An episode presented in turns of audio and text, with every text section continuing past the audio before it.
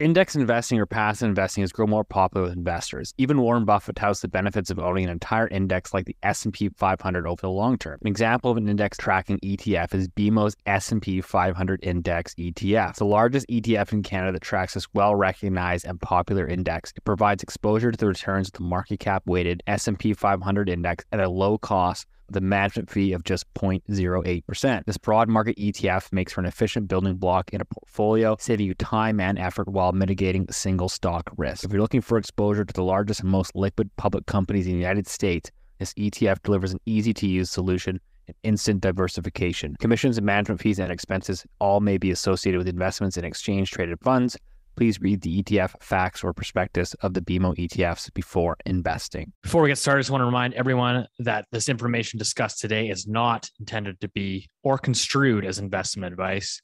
Please consult a professional advisor before putting a loonie in any of these financial markets. The dirty secret is that no one's ever going to get paid back. People have the shortest memories when it comes to investment. We just got to get Keith into Bitcoin. Hey, there's a bubble.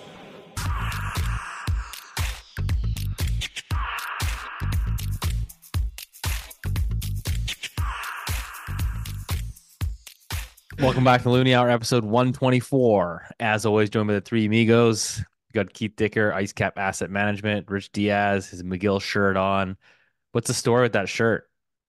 Well, I'm, I'm working from home, uh, and I didn't want to put on real clothing. It's really Did you the go there? I did go there. I did there. smart, smarter than I thought. Yeah, and I'm smarter than I look too. Uh, I yeah, I did McGill Economics and Finance. Um, did the Nerd. honors program. It kicked the absolute living shit out of me. Um, it was fun though. I learned a lot. Um, I learned that almost every model that you've ever been taught doesn't actually work, which is, uh, but no, and I learned that I'm not good at calculus. But uh, no, I love McGill actually. I played. I was uh, one of the captains of the ultimate frisbee team. There you go. That's my claim to fame. Yeah, I was big time into that, and I smoked a lot of uh, uh, color shrubbery. Let's say. Okay, all right, it's all coming. It's all coming home to roost. Yeah, that's right. Keith, tell us about your uh, university days 50 years ago. Yeah, it was a long time ago. The uh my uni I was really good at going to a place called the Breezeway Pub. So that's where you, you know, you got your A in socialization. But uh yeah, That's you where know, you met probably- Mrs. Icecap. uh no, that would be pre Mrs. Ice. No, I went to school in Newfoundland, so uh like later on you left there. But you notice uh for everyone who's not being able to watch it today, if you're viewing on YouTube, Rich has a real nice sharp haircut that matches. Yeah, matches did. the- I forgot to mention that. I the- I thought you got yeah, I thought you got I thought you went to the uh, the hairstyling faculty at McGill. That's why you got the t-shirt that No. matches the, the you look good today. Looks Thanks. good, Rich. Yeah, new camera, new hair, fresh T-shirt. Man, fresh you're just t-shirt. uh, you're dialed in these days. Thanks, man. Oh, speaking, so that affords me the opportunity to give my friend a shout out, a listener to the Loonie Hour, a loyal listener, I'll say. We actually went to high school together. His name is Varal, and he owns a Mexican uh, restaurant.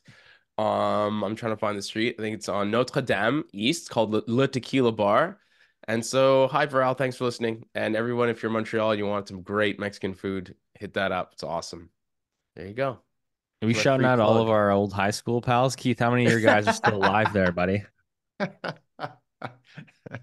One thing that's great about the world, you know, I, I chat with everyone and you try to stay in touch with everyone. And uh, like every day, you know, I walk Willis every morning and I go by this uh like this this elementary school. So the crosswalk guy is there. You know, one of the guys, you know, they work for two half an hour shifts a day. And uh, you know, this is a new guy, and I'll by and I'm like, hey man, what are you doing? What's your name? And I chat him up every morning. Uh, but my point is that I think I'm the only guy that chats with him every morning. He sees me. His name is Joe. I don't think he's following the podcast, but you say hello to everyone, and then years go by and decades go by, and you bump into an old high school friend or college friend or workmate or anything. And so be nice to everyone. Stay in touch with your network, and you figure out what everyone is doing. Further to answer your question, I think we have a big football trip planned this this uh, fall. We're going to go down to Miami with a bunch of friends Sweet. of my uh, You've yeah. recovered now, eh? we're going to be like the five uncoolest people uh, at South Beach. I can promise you that. But uh, yeah, okay, Steve. So what do you have us set up for today? How are we looking? Yeah, well, we've got uh, quite a bit to work through today. We've got uh, I got an update on national house prices. We've got some data from uh, from CREA there. We got Canada's CPI inflation data, which came in pretty soft. We'll get through some of that. Uh, we've got some interesting data just on on uh, foreign purchases, Canadian equities. You know what's going on there. European banks. So there's there's lots going on right now. Uh, we got Nvidia that's kind of keeping the whole market afloat. But uh, so we'll get into all of that, of course. But we do have a special guest today uh, that I want to frame up. So we got really playing on the the whole Canadian space. We got Canadian agriculture. Uh, so Shaun Haney. Uh, he runs a uh, site called Real Agriculture. Also, basically, it is a Canadian podcast and radio show covering Canadian agriculture, which uh, is big amongst the farming community. So we figured we'd get him on the show to to enlighten us about what's happening in the world of Canadian agriculture, which plays such a vital part uh, of this economy, and you know what's going on with you know carbon taxes, you know crop production, etc. So let's jump over to that interview right now with Shaun. Shaun, welcome to the show. Hey, it is great to be here. I've heard a lot about this podcast, and you guys are doing a great job. And it's uh, it's great to be a guest. It's awesome. Yeah, well, we appreciate you coming on. Uh, your name came up quite a bit when we reached out to our our Loonie Hour community here uh, about who to interview in the agricultural space. You know, someone that was uh, educated, knew their stuff. So, for those of you that are maybe not as familiar with you or your background, can you give us like a quick elevator pitch on on kind of who you are, really, and what you do?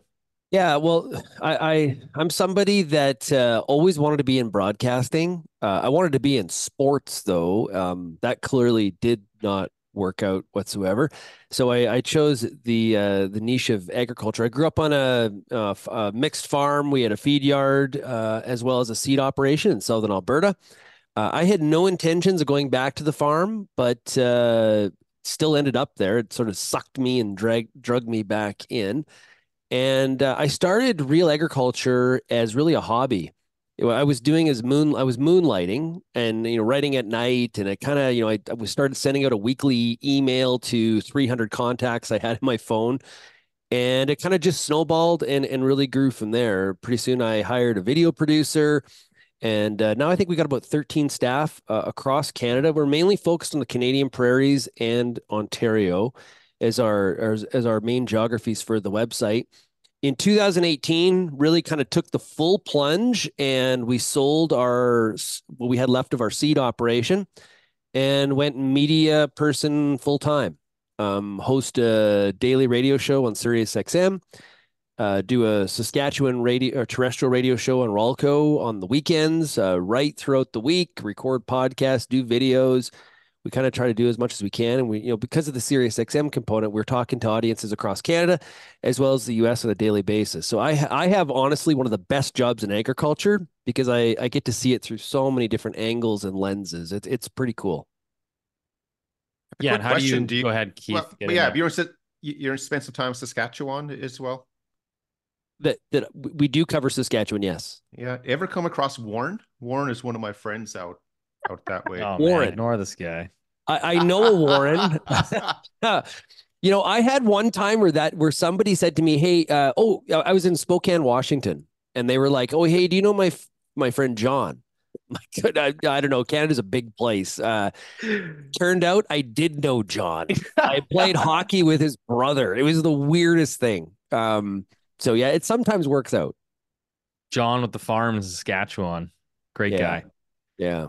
Um, what what is the what's your current view like on the on the general agricultural space in Canada? Uh, would you say would you quantify it as as thriving? Is it going through complications? I mean, there's obviously a lot of uh, you know policy decisions that are coming down the pipe as well. Just kind of curious your your general view of it today. I know you have the the sentiment index as well uh, in the farming industry, so maybe if you want to kind of chat on that. Yeah, I would say how I would describe it as easily as possible is belt tightening. Um, you know, we're it, we're coming off a number of years here where basically since the fall of 21, where commo- you know commodity prices were just like a they're like a hockey stick, right? And if you look at Southwest Ontario, where yields have been fairly good for those three harvests since that moment, farmers have done really well. And and and that's the reality of it. And they don't really want to brag about that and talk about it too much, but they, they have done fairly well, especially if you compare it to somebody like an entrepreneur that say owns a restaurant or a local hardware store. Farmers are doing a lot better, relatively speaking. What we have seen is the commodity market has really rolled over. If you were to pull up a, a chart of corn or soybeans or canola, spring wheat, you're going to see the same thing. It's going to be this big slide downwards. And uh, at the same time, costs necessarily they've retreated, but they necessarily haven't come down as as much as the commodity prices have. And so I would say if you look at 24 right now, it, it's a it's a it's a lot of belt tightening. Farmers unsure about their margins, uh, feeling a little bit worse about their current farm financial performance. And we saw that in our January intake of our Canadian Farmer Sentiment Index on a scale of 200 you know, farmers, I think they were like in an 87, which is, you know, below 100, the neutral line. Also feeling negative about their future farm financial performance, you know, in terms of how will my farm, how does it look financially out 12 months? Also negative. And maybe to kind of really set the perspective of where farmers' mindsets are. And I think there's some political overtones here to pushing this number lower. But when we ask farmers in the next five years, will we have widespread good times, widespread bad times?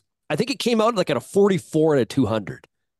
And so I think that really sets the stage for where farmers are right now.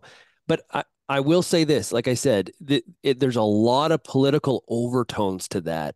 Uh, farmers not on the same page with the current federal government when it comes to a policy per you know policy perspective. Yeah, I definitely uh, want to get into that. I have a question for you, Shaun. With uh, I, I, read I read the report from from January that came out. But uh, maybe to help everyone appreciate a bit a bit more, and myself as well, how far back does this survey go? So with so for example, I think you mentioned the uh, the expectation going forward is like 44 or 45. I think you yeah. said then. Next five years. Has has that been it? Have we reached that level before? No, and... new lows. Going back to September of we started this in September of 22. So my partner Justin Funk and I in Real Agri Studies, he's out of Guelph. Um, his his company is Agri Studies we we started this in September of 22. The idea mirrored and emulated the Purdue University CME Ag Economy Barometer that Purdue University does. And I always wanted to have something where, like, we in Canada, we are experts in extrapolating US data and, and taking that US data and applying it to ourselves and saying, this is exactly how it is here, too. And in some cases, that's the truth and it's that's real. You could do that, but in many cases, I, I think it's not. And, and, so we wanted some Canadian data about Canadian farmers and ranchers across the country. And so that's that's how we got kind of started. What we're seeing in current farm financial performance, future farm financial performance, uh, overall outlook for the ag economy eh, next year to five years, it's it's record lows since September of 22 across the board. And the real trend that you see is the highs were January of 23. So going back a year ago, a year ago at this time, farmers were they were optimistic. They you know those numbers were above 100 on on farm financial performance. And now they're they're they're in the negative. And and and basically it's it's following that commodity market downwards. Right? It, if you overlaid those two things, that's what you would see is they're tracking very very closely to each other. Are are these a lot of these Canadian farmers are they as as levered as as everybody else in Canada in terms of you know interest rates and you know is that is that impacting a lot of these farms? I, I mean I'm just genuinely curious is this uh, how this is impacting the farming industry? Well, there's a lot of farm debt out there. Um, you know, if you look at the the the book for Farm Credit Canada, it's a substantial amount of money. RBC Rural Bank is another that has a substantial amount of money borrowed to Canadian agriculture, just to name, you know, two of them. Um, you know, there's farmers have, and it, with, with all of this, there has been an increase in the value of land. Land has been a very good place to put your money. And uh, farmers have known this for the past 20 plus years as they've seen land values increase uh, substantially across different parts uh, of the country. People have borrowed on the increasing value of the land in order to you know buy more because it's a really really good investment, especially at a time where interest rates were were you know historically low over a long period of time. And everybody remembers the 80s. Uh, a lot of our my audience references it all the time. Um, but that's a long time ago, and and you know we we've been living in this low interest rate environment. I, I I think what we have seen with interest rates going up from our surveying is farmers not feeling that the interest rates are necessarily really really impacting them today but as they start to renew mortgages and they start to um, you know uh, maybe look at buying that piece of equipment it's like whoa whoa whoa whoa what is the interest cost? Right? There's that and, and we're seeing kind of the same sort of thing happening in the residential uh, housing market a, as well. So i think some of the the real hurt financially is yet to come when it comes to uh, some of those those interest costs. But yeah, there's a lot of farm debt out there, um, and even in places where you wouldn't think. Like we talk a lot about you know supply management and dairy. You know, when I talk to people in that sector, they are highly levered, highly highly levered, even though there's steady you know there's steady cash flow that's always coming in. Um, so yeah, agriculture is not uh, there's not not a lot of debt free operations out there. Um, Shaun, can I ask you a question? Um, just like related to interest rates, and I guess you mentioned investments in new equipment. Um, one of the things I've noticed, and maybe erroneously, but one of the things I've noticed is the kind of ad- adoption of tech, you know, uh, in the farming industry. And we we think a lot, when we think of tech, we think of AI and computers. No one ever thinks about it in engineering uh, in terms or in energy space. But what I've seen is a huge adoption of of technology in especially for large farms. Can you just touch on that and how much of a wouldn't say revolution, maybe that's too strong, but has there been a change in farmers' sort of willingness or or likelihood of adopting that?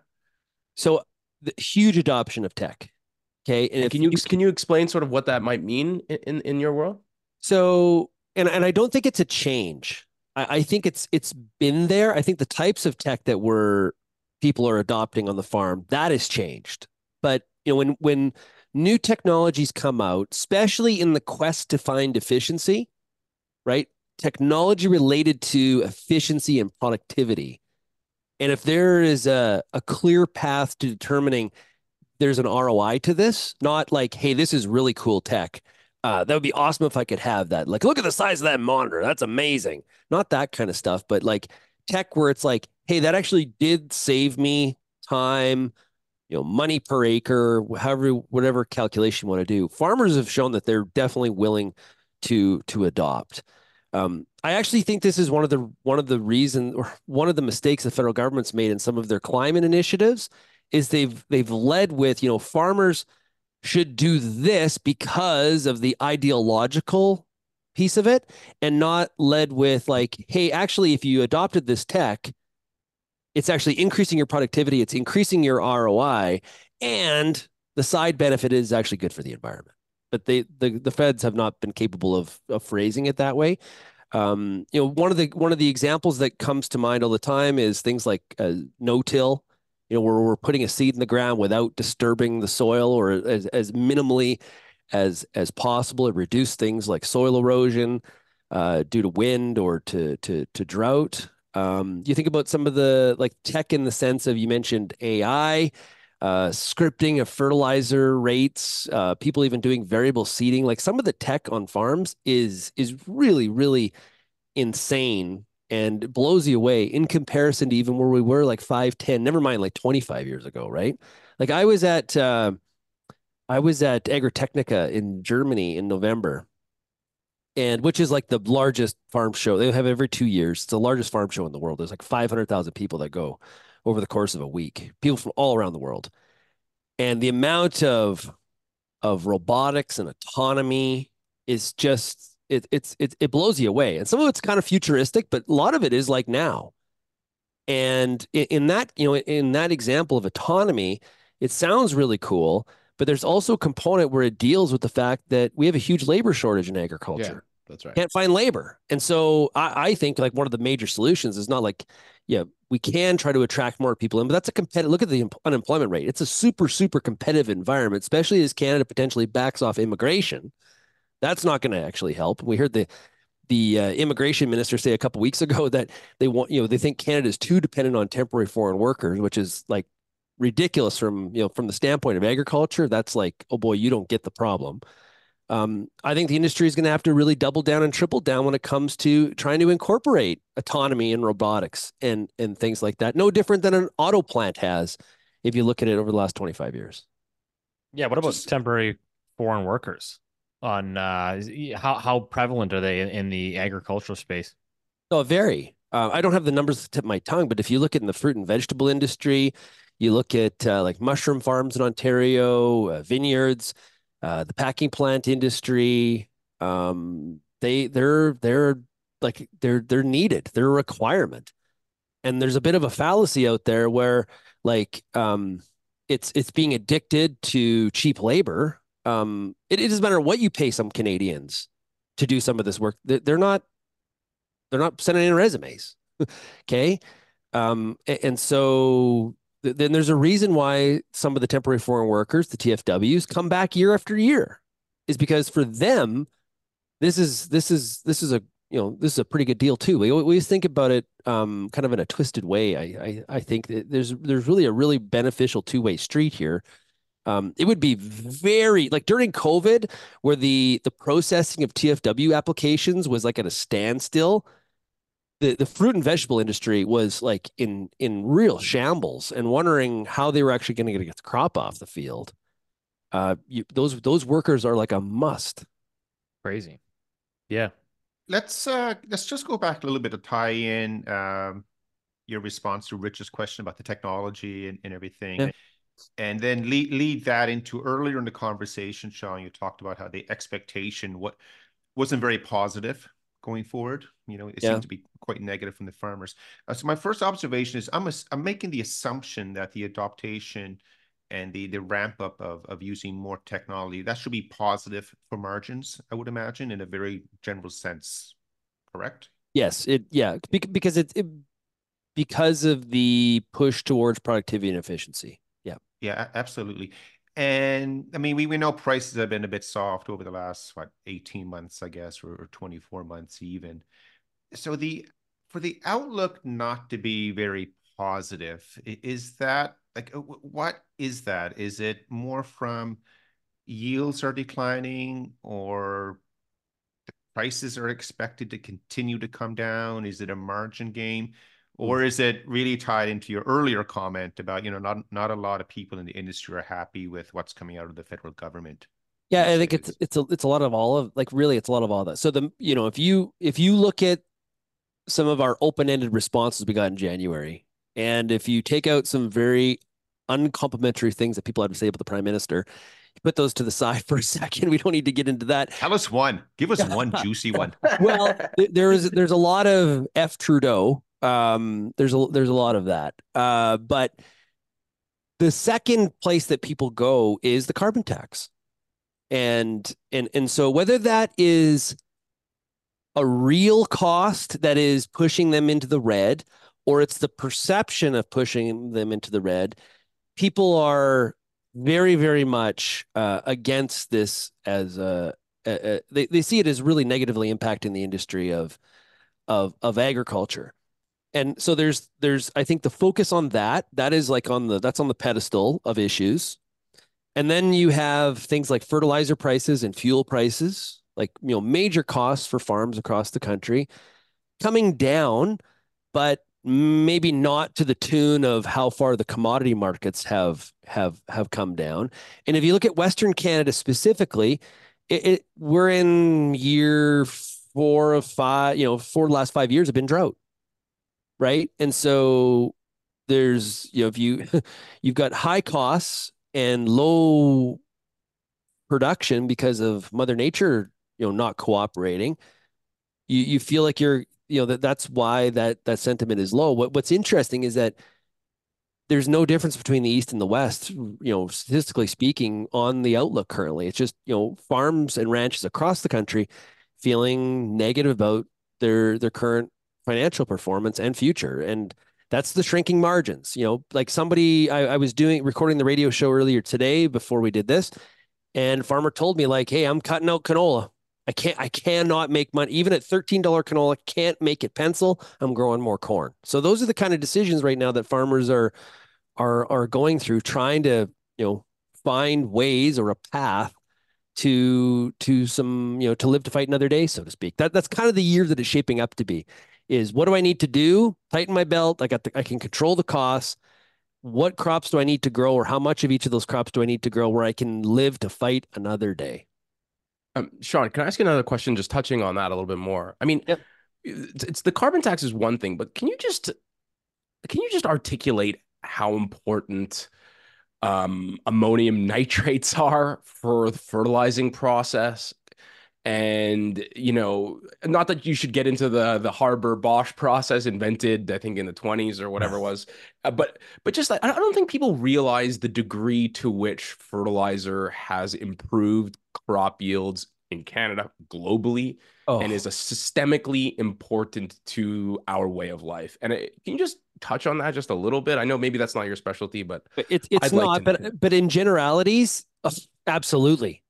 Like if you're if you're sitting down with a beer on a weekend with a, a buddy from across the street, and that buddy's like, you know, agriculture would be a lot better without fertilizer. You need to take that bottle and whack him across the side of the head. Like that that is the most that is just insanity. Fer- fertilizer is absolutely critical to agricultural production and some of the yield gains that that we have seen. Okay. And and we have seen activists and we've seen some people and some of those people are actually inside the government talking about fertilizer like it is evil and it's the you know it's it's the enemy and it's it's creating environmental hardship and all of these kinds of things. It is fundamentally critical for farmers to produce the yields that they are producing in the current cost structure and what you know the price of land has been and all of those kinds of things. Now, it doesn't all have to be synthetic fertilizer. There also can be, you know, uh, livestock produced fertilizer as well, like manure, which you know a lot of farms are are are, are using as as well. There's a lot of focus right now in the uh, biological space and the you know trying to create more um, uh, EEFs, uh, enhanced efficiency fertilizers to, you know, so we don't have so much nitrogen loss when the product goes in the ground and trying to, you know, increase the productivity uh, uh, there and farmers um, and not having as much emissions go into the air when it comes to farmers using fertilizer. Um, and, and I think a lot of times what's happening is this is being crafted into like an all or none scenario. Like life w- without paying attention to the unattended consequences. Yeah. If all of a sudden we said tomorrow you can't use fertilizer, our emissions would be lower. But there would be like this list of huge It would unintended con- Exactly. It'd be a I, huge I would im- I would imagine the price of everything is, is going to go what one x, two x, three x. Oh, it would, would it would have be a disaster. It, would, it, but would- Shaun, Shaun, uh, fertilizer is expensive, yes? it is very. Yeah. And and and when we talk about technology and efficiency gains and and margin pressure that these farmers are under, do these farmers waste fertilizer? Well, th- that's the miscon. So exactly, this is what farmers say to me all the time. It's like with how expensive it is, you you you, I, you think I'm just gonna be like a recreational fertilizer? Like I'm just gonna go there and just sort of like, hey, love spreading fertilizer. It's the same. It's the same when we get into comments about herbicides and pesticides, where there's this narrative that you know farmers are overdoing it. They're you know they're they're spraying these crops because some multinational company has their thumb on them and is forcing them to do it. Well, of- come on, let's think about this. Um, these farmers are running a business, and they're not ha- they're not using more fertilizer than they than they than they have to, or they've determined that they need to. Now, is there room for improvement? Well, absolutely there is. Like, yes, like this is not a perfect industry, and that you know there that the industry is pushed for our um, you know right place, right rate, you know right amount, all this kind of stuff um, and there's an education that goes with that. But for this, the the whole talk about the government talking about this 30% emission, you know, emission reduction related to fertilizer. One of the reasons they've been unable to make it mandatory or really push it past where they wanted it to be is because of the pushback and and and the government or in the industry people educating the government on if you do this here are some of the consequences be careful what you are actually doing before you move any further it's just And Can you walk us through that just in terms of, you know, again, just pretend I'm a typical Canadian here. I I don't follow the space that well. Um, I may be less inclined of knowing what's happening in in Parliament. Are there any particular policies for you that really stand out that are currently in discussion or have recently been tabled that you say, wow, like the, this one or these two policies are really every Canadian should be aware of and they should be chatting with their MP because these are going to have, you know, these ramifications. What are the what are the big couple policies that you think people should be aware of? Yeah, I think there's two. Okay. So first of all, we have, and you referenced it earlier, to Bill C two thirty four. Okay, this is the bill that would give an exemption to farmers on the use of propane and natural gas. Uh, exemption on having to pay the carbon tax on the usage of propane and natural gas for ag-related things like grain drying, heating your barn, all of those, you know, those kinds of things. And it has been, you know, it was in the House. It got through as a private member's bill. The the shenanigans in the Senate. It's now back at the House. Uh, they're dealing with the amendments from the Senate. It is really and, and on on the you know following the exemption that Atlantic Canada got on the heat pumps. This has been a real sore spot, a real burn in the saddle for agriculture about how they've been treated relative to you know the, some of the, the, the political reasons why Atlantic Canada got that exemption. Um, so that that is what because the whole idea here is we're going to put a a, a tax on on certain activities to try to force people to use other options. Okay. In, in the case of something like grain drying, there are no other options. There are not, there's no solar powered grain dryers. There's no, you know, wind powered grain dryers. You can't, you know, put a, A blow dryer? what's that? A blow dryer. a blow dryer. Yeah. Well, that, that would, that'd be a long process. And, but there are no other options. And so if there are no other options for a farmer to switch to, they are incurring this tax, this cost without other, any other options. They have no other options where We're to told it doesn't get passed through though. it, it's it, it's ridiculous. So that that is that's one. Um, and the conservatives, you know, when they when the parliament returned in January, Poilievre was like, I, I'm actually surprised how much the conservatives have really got behind this and put some political will to it to try to push through on 234. They have the ag vote already. Um, I think it just kind of fits into the axe the tax uh, messaging and some of the narrative. The the other one is uh, Bill C two eighty two, and this is the private members bill related to. I I think this is kind of peak naivety in Canada. Um, this is related to Canada putting together, making a piece of legislation that it would basically prevent trade negotiators going forward to offer up ac- any more access to supply managed markets.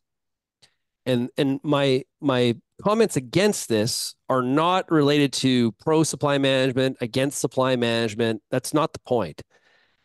The point is is that I think you know this is uh, pro the this is people in the supply management industry thinking if we have legislation on the books we're going to make it easier in 2026 when we have to renegotiate the USMCA CUSMA agreement to say, hey, US, you want more market access for dairy? Sorry, we actually have legislation.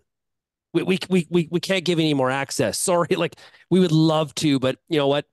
It's, it's law.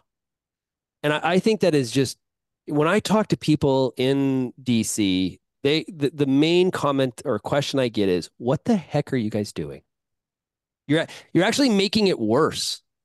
It's sort of like when you you tell your kid you can't have that cookie, right? Or you can't play with that toy. What what does the kid do? They're like, "Well, I, I want to play with that toy even more because I can't have it." Right? Yeah. And and this is what I'm hearing on the south side of the the the border is like this is not going to help.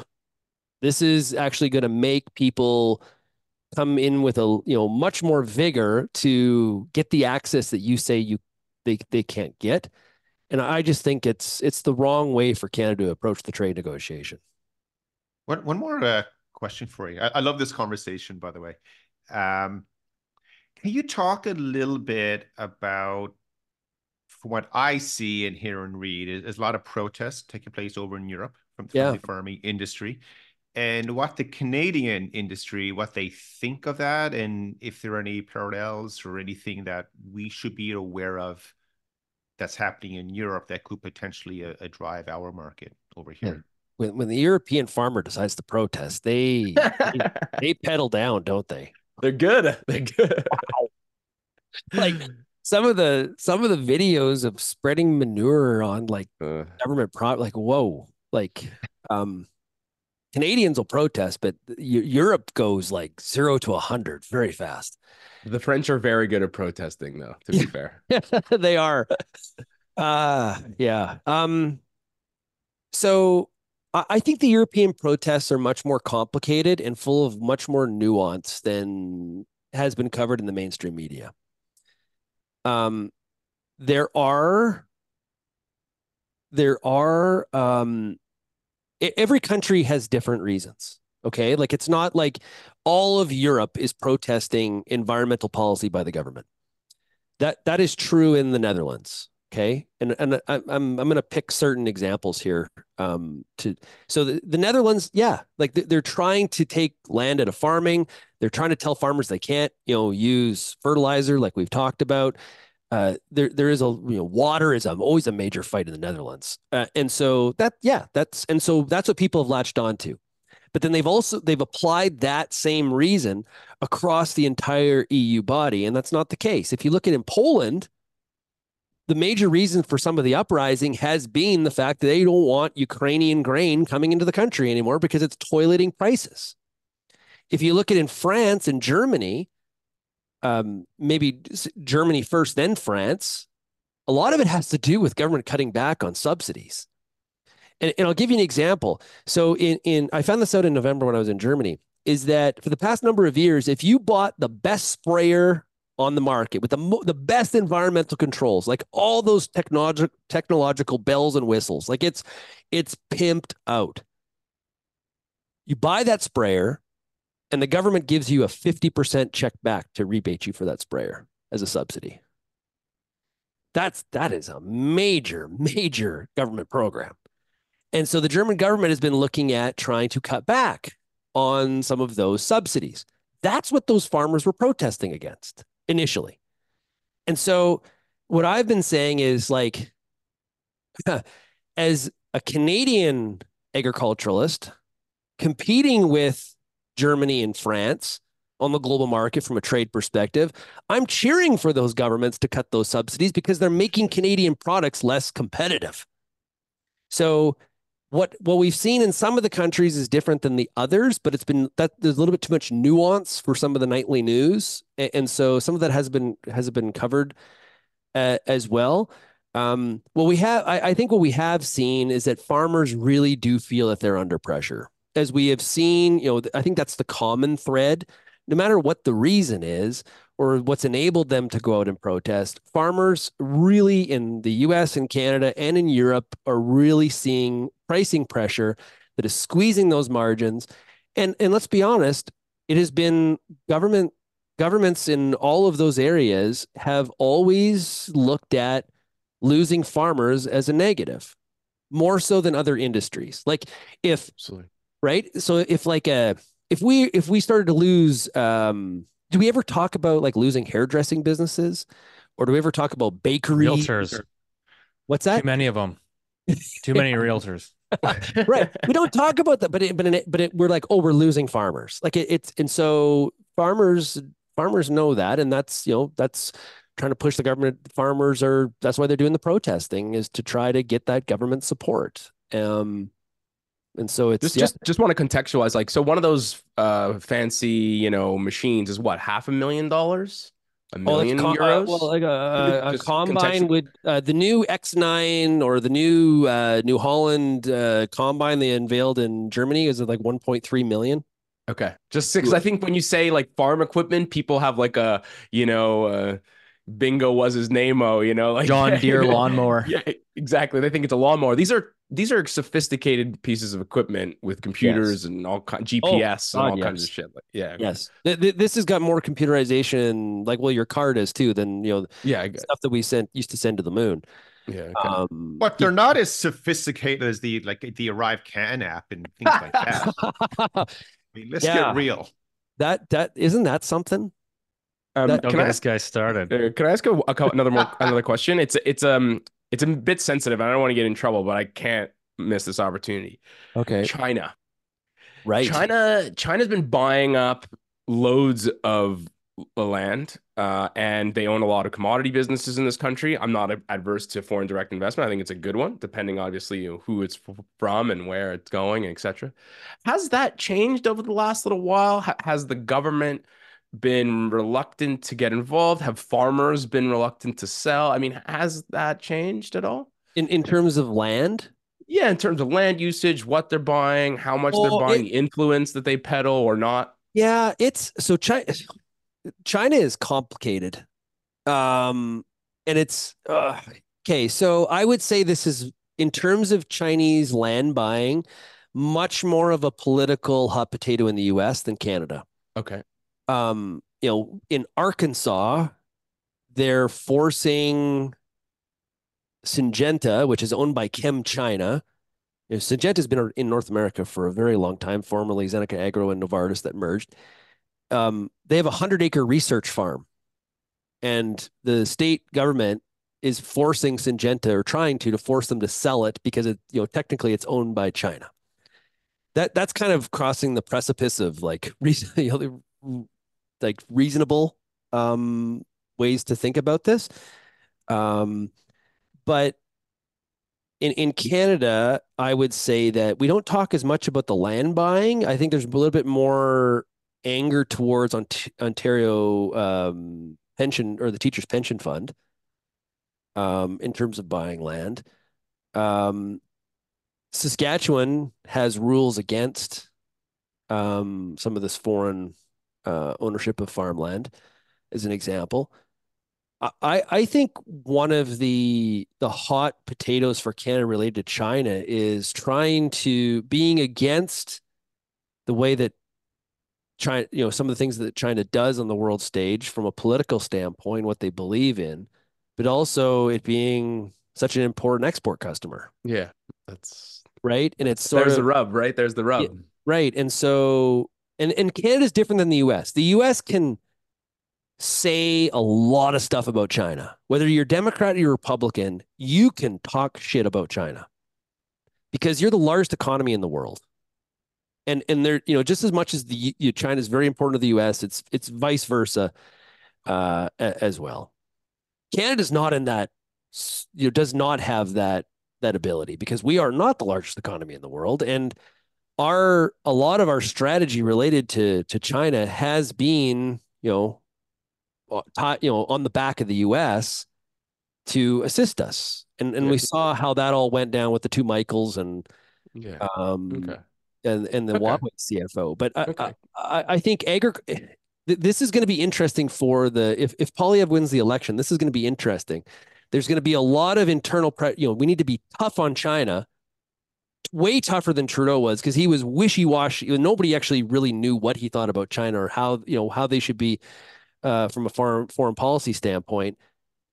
But you can only talk so tough on China because you don't want to also hurt the the export potential. So it, it's a real, real fine line that I'm going to watch with interest to see what changes when there is a conservative government. So speaking of that, as we get close to, to wrapping up here, I want to be respectful of your time, but is there two things like I'm kind of curious what in your opinion, what is the biggest bright spot in Canadian agriculture? Where are you most optimistic on? And then on the flip side, what are you most concerned about? What do you think we need to be watching incredibly closely or or shifting gears on? Oh, um, what I'm most concerned about is our willingness to do what we need to in order to seize what the opportunity would be. Like, I th- I think in Canada, there's like this.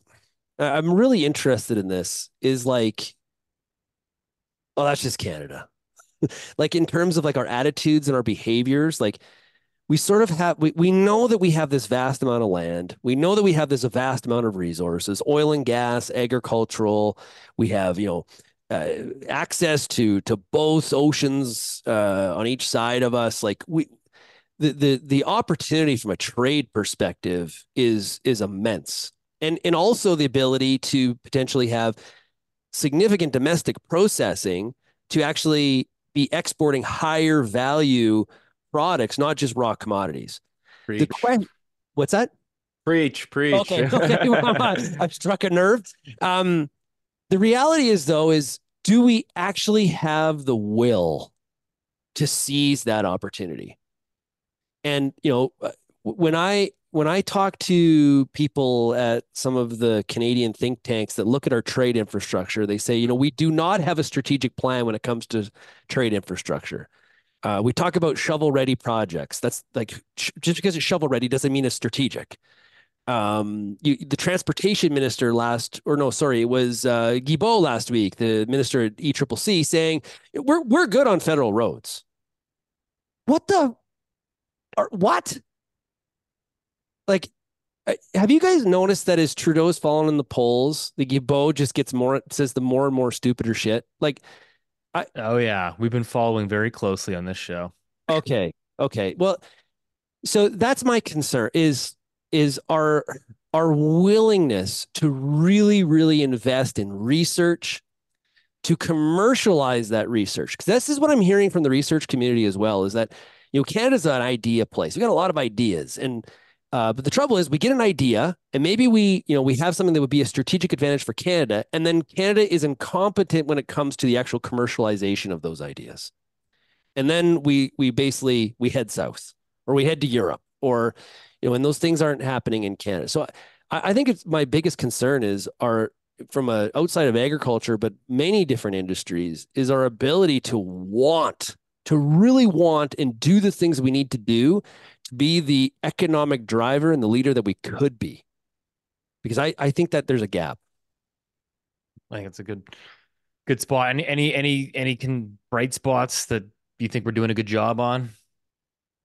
Oh, uh, I you know I kind of a minor one, but I I think our current focus on the Indo-Pacific region is is I think very very important. You know, this week uh, Minister MacAulay for Agriculture and Agri-Food was in uh, Manila where they're opening that new office with people on the ground. Um, you know, I I think this is uh, for a long time and naturally so because we're adjacent to the U.S. You know, it's like this is we got we have the greatest geographical strategy ever when it comes to trade, right? And we've learned. Um, we haven't, you know, we're not saying we're not going to do business with the U.S. There, we're we're always going to do business with the U.S. I think this or with the U.S. But we need to diversify that portfolio and and focusing on countries like the Philippines, like India, like uh, Vietnam, uh, South Korea. Very very important. And so I think you know that opening up that office is just one example of the Indo-Pacific's a big opportunity for Canada. Awesome, Shaun. Thanks so much for uh, joining on the Loonie Hour, and um, I'm hopeful we'll do this again very soon. Yeah, I would love to. This was awesome. Thank you so much, and keep up the great work, you guys. This is uh, this is a great podcast, and uh, congrats what you've done with the Loonie Hour. Thanks again, Shaun. It was a great interview with Shaun there. If anyone wants to learn more about that space, uh, check out his website, realagriculture.com. There'll be some more information in the show notes as well. And uh, hopefully we'll we'll have him on the show again soon because I think it uh, the natural resource sector is is very important here in Canada, of course. You know, one one thing you learn from the conversation with Shaun is that even though the farming uh, industry, you know, they have all the manure, you, you, realize from the conversation that Ottawa is the one that's full of shit. Ah, Zanger. There oh is. god, that was terrible. well, come on, Rich. Come on. speaking of uh, full of shit, we had uh, some some data coming out from what Canada, one of Canada's largest retailers, Canadian Tire. Um, so there's a huge miss on the, on that sector, which is kind of what we've been tracking pretty closely here. So uh, yeah, Canadian consumer, big box retailer, Canadian Tire, my favorite store, reported a 67% decline in net income for the quarter, which included the uh, the busy holiday shopping season. There was an interesting quote from their CEO, Greg Hicks, Uh, and he says, even with significantly deeper discounts, we aren't seeing incremental demand materialize if the intent of restrictive monetary policy was to curb consumer demand and slow the consumer economy. We would certainly say the policy is working. So he actually used the word monetary policy. He did. Yeah, he's uh he's he's also looking for rate cut. A lot of people asking for rate cuts right now. Everyone is, but in a way, if you think about it, the objective with tightening monetary policy, raising rates, is making it more difficult for households and, well, not governments because they'll spend anyway, but for people to spend less. And, you know, we don't like it, but this is a good bottom up example where it, it is working. Want to look at it that way. Yeah, and then we had uh well in the same time we have Canadian retail sales. We have an advanced estimate for January, which keep in mind this is definitely subject to revision. Uh, the advanced estimate from Stats Canada showing is showing Canadian retail sales uh, dropping 0.4 percent in a sharp spending pullback. So I think we're starting to see. Well, I don't think so. It's starting. I think it's been going on for a while. Rich, you've obviously flagged retail sales on a per capita basis. Uh, just not good in Canada. Yeah, that's that's what happens when you have a sort of balance sheet recession. I think a lot of the times we we talk we've talked a lot about sort of the um, very high debt levels, and that doesn't normally matter so much um, unless you have a housing bubble, which sort of hoovers up a lot of that capital. But also, we talked a lot about um, debt service ratios. And those debt service ratios, again, for uh, some of our longtime listeners, I went over this sort of how much um, debt, how much it costs to service the debt relative to your disposable income. And depending on you know who who who calculates it for you, whether it's the Bank of International Settlements or if it's the Statistics Canada, we're now sort of at a 25 year high. So so you know, um, or an all time high. It's I guess. I mean, um, I guess it's yeah. So and then so you know, uh, according to the Bank of uh, sorry Statistics Canada, uh, household debt service ratios are basically just over fifteen percent, um, and the lion's share of that jump is from interest rates because remember in Canada we borrow at the short end of the curve, so that spike in the overnight rate has directly led to much higher debt servicing costs. Um, and that affects people's disposable income, what they're spending on. And that's why those bottom up sort of examples, although they're not perfect, naturally, Canadian Tire, um, you know, I'm sure has other reasons why it may or may not be doing well, but clearly it, it, it, it shows. I like Canadian Tire. I know you don't like Canadian Tire. I like Canadian Tire. I like that you can walk around and play with a hockey stick while you're shopping. I think that's one of the the key marketing points. But anyway, but anyway, the point is really that the bottom up sort of is is marrying that the, the top down to steal a, to a, a Keith uh, phrase. But um, Well, it's kind of interesting because I think like you're you're seeing obviously, you know, the debt servicing ratio, the softness in retail sales. And I feel like that's now sort of filtering through this sort of consumer weakness, as you call it, balance sheet recession, is seemingly filtering through into the inflation data because we had, Yeah.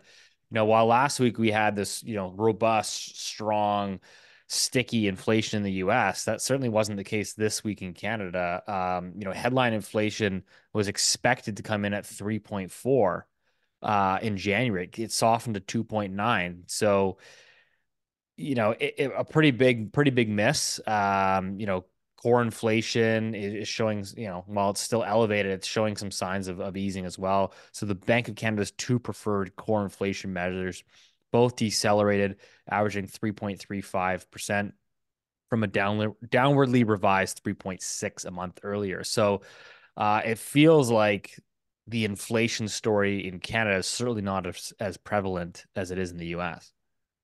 yeah, no, So what- definitely not. Oh, sorry, go ahead.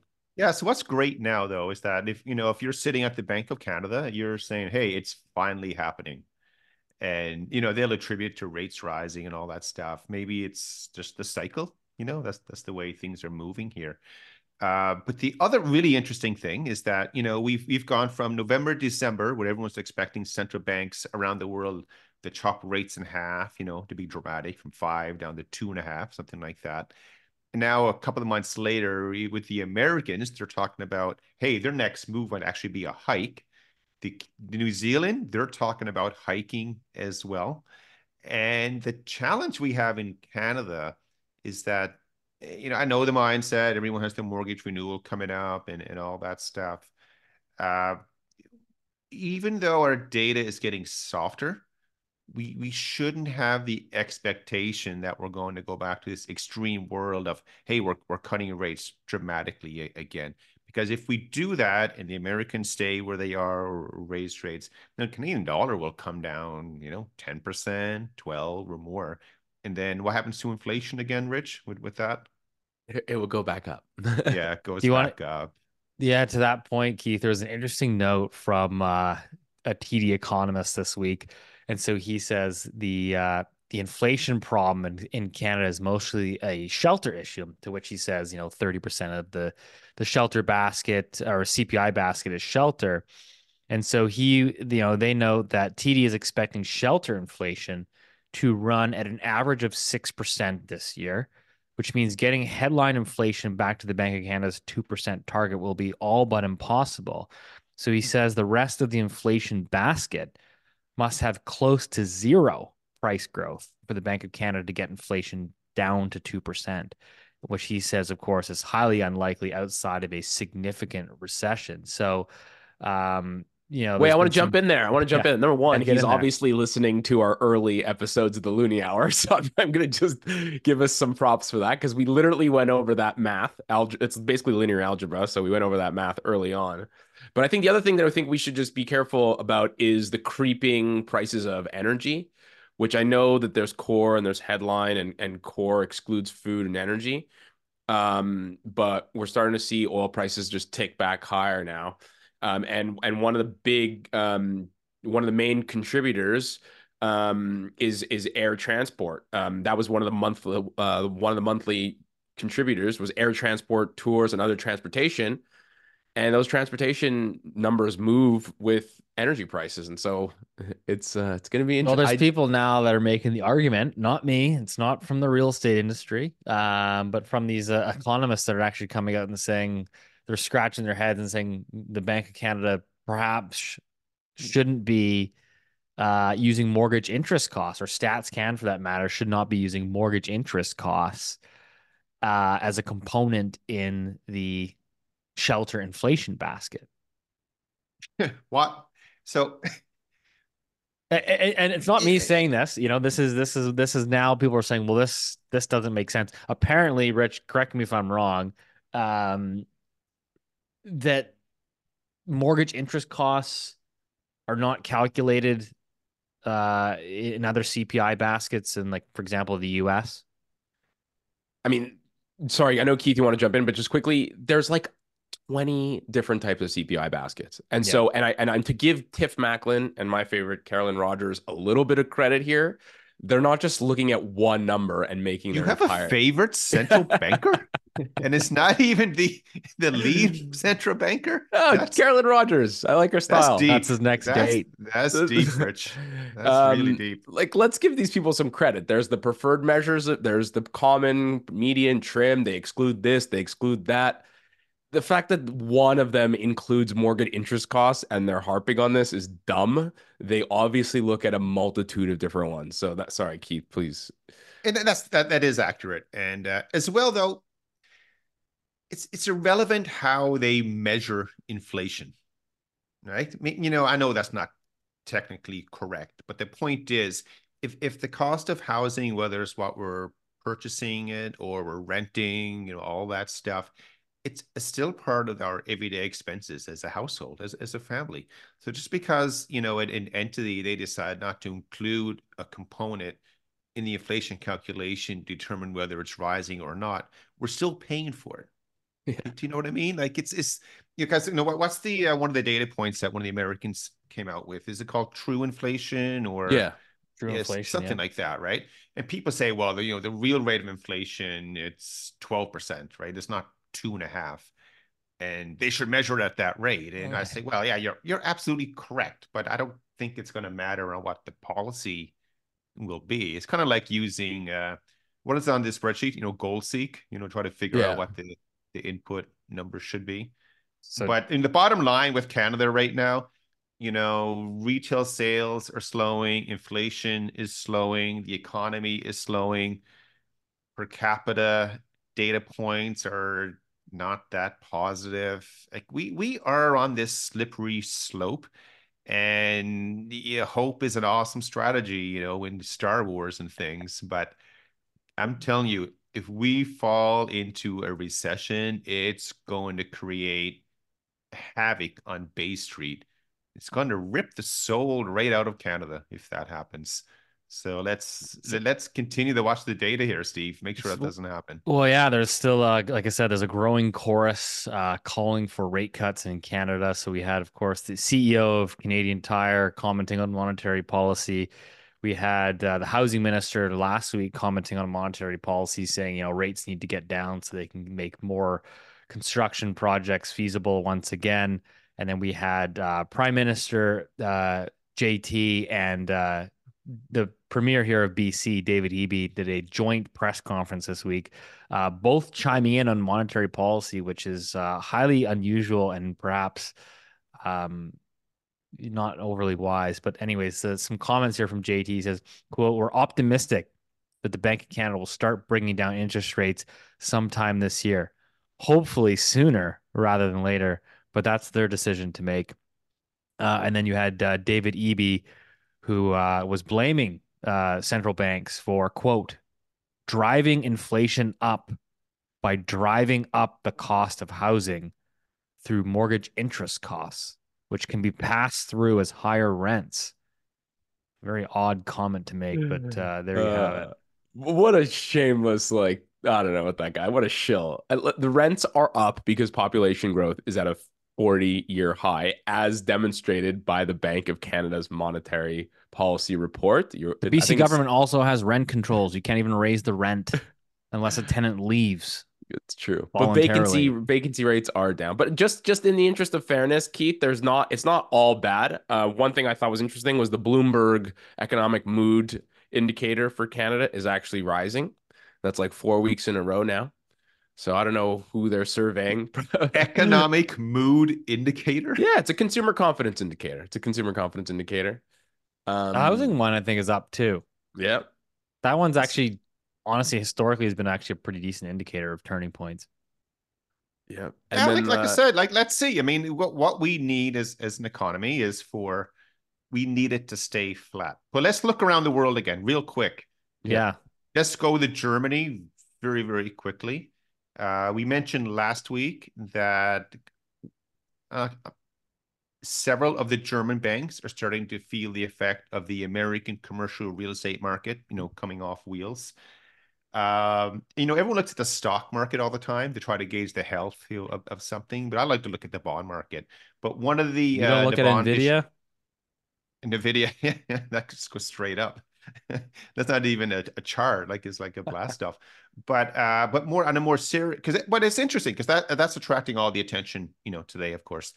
But if you look at one of the bond issuance from this German bank, like the bond has most bonds will mature at 100, for example, and the price will deviate around 100 the whole time.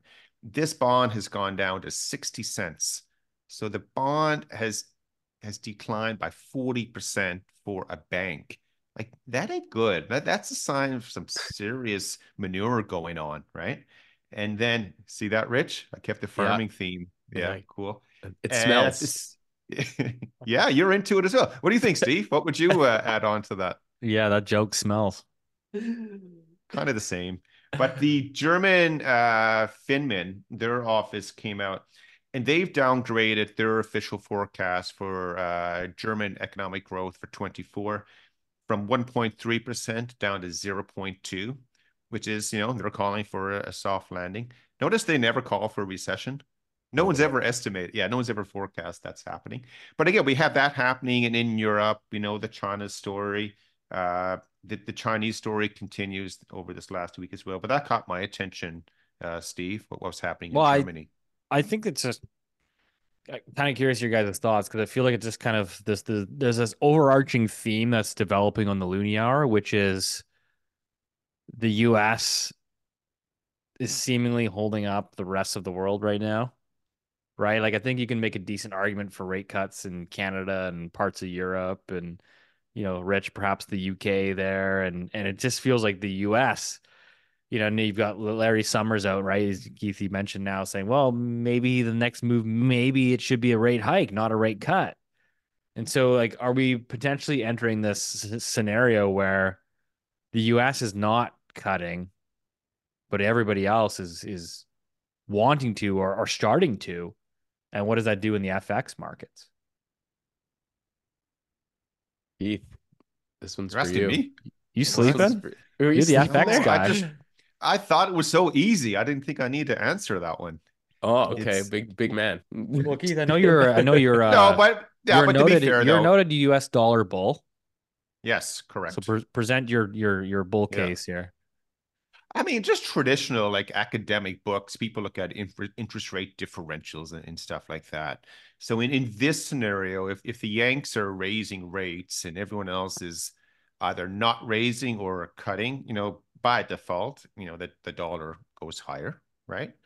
Uh, I think though the reason it goes higher, it, it's not for that reason. It's because we are going to experience uh, a, severe financial crisis of some sort coming from somewhere else and then that just you know drives more money in, into the dollar or the treasury market you know for safety and, and liquidity that's the world that we're looking at and again you, you just look at the volatility we had with rate expectations over the last three months. You know think about we're going from the fed cutting by again just being dramatic you know by one and a half percent to now there's whispers now they're going to raise rates. That's in a two month period.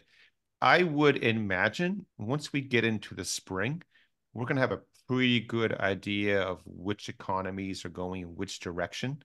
And I, I think we're going to see even more uh, swings in, in markets, which will not necessarily the equity world, but in the FX world and, and the bond market as well. Like this is exciting times. Like it, it really is.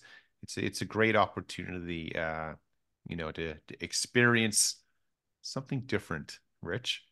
Well, the only thing I just want to add quickly is we mentioned it three three weeks ago, and it's just something people should just watch. Is not only the rate cut expectations, which, as Keith said, are sort of melting, uh, melting away, but just that inflation piece. I, that's the. I mean, what's really fun is um in in our job is there's certain times where like no one really knows what to look at or what series is most important or um what data points like crucial and but I think going forward it'll just it's to all triangulate on the CPI number that's to keep going. And the other thing I think is really important is the labor market, um, which to your point, um, Steve, is has been those two things. If you get decent inflation print out of the U.S. and the labor market in the U.S. just holds up, because remember the deficit spending is completely insane relative to where we are in the labor market cycle. It's a chart we showed last week in the on Loonie but if you have just those two things carry on, uh, there's a case to be made that they can't cut at all. And this year before an election, and then that starts to get messy. And yeah, we're it's going to be interesting, I think, going forward. Well, think about this: this uh, Canadian Tire guy. You know, he's he's stressed out right now. I mean, I dial it back to nearly sixty percent of Canadians with a mortgage haven't even seen a payment increase Yeah. yet. Right? So, I mean, all these households that, you know, were thinking they were going to get a whole bunch of rate cuts this year, and you know, come November 2024, are renewing their mortgage at, you know, 5.2 percent or or whatever it is at the time. I think that's going to be a, a bit of a shell shock. And a, and a further drag on consumer spending, you'd have to imagine. So it is a we're in When when is definitely in a that bit of a happening this year? Like, is there like a, a summer period, like a three month period where you, you see that happening? Uh no, I mean there's there's data on like this they call it like you know the mortgage renewal wall. So 2024 is is in terms of like overall renewals is the dollar volume is quite high. 2025 is even bigger. And then I think it starts to decline a little bit in 2026. So you can kind of just like look it up and go, okay, you know, the bull market for housing really like was 2020, but t- particularly 2021. And so think about all those 2020, 21 mortgages that took five year terms. Those are renewing in 2026. And all of that is negative for the economy. because it's going to take away money from household discretionary income, right? Yeah. that, that happens. Yeah. Yeah. You know, one thing to leave everyone with uh, down here in in, in Halifax, I, I think it is part of the the federal government housing accelerator program or something like that. But they are rezoning the whole city, Steve. Are they doing that now too? Well, they're trying to do it. So, uh, and It's again, to be dr- to It's be about time. dramatic about it, like I live in a single family zoned plot of land. Uh, I I should be able to put up a five, six, eight story house on my property at some point soon. Wow, When are we Great. moving Fantastic. The whole Okay. city is going like that, hey? Like. You can retire, buddy. You can cash out tomorrow. Big high rise. it's kind of funny, you know. Like everyone is, you know, you, you know, not in my backyard stuff, and everyone's upset. I was chatting with some neighbors the other day, and like they're really upset about it. And I said, you know, like this is not going to happen for ten years. No, it's happening next summer. They're going to start building. And I said, you kidding me? You couldn't get someone to do your kitchen renovation for the last two years. Where where are they going to get this army of carpenters and contractors and builders to come in and you know do a Sim City build down There's here? to be and they're uh, trying to do it everywhere else. I don't I don't get it. there's going to be shadows in your backyard when you're trying to, to dip in your pool there. Yeah, and I have that tin that tinfoil thing I put under my my chin. I want to I want to get an even an even tan. I love it. I think that's a good place to wrap it up. Uh, as always, guys, appreciate your support. If you enjoyed this uh, this episode here, uh, leave us a review on Spotify or Apple. Uh, continue to drive us up in the algorithms there. And as always, we'll see you next week.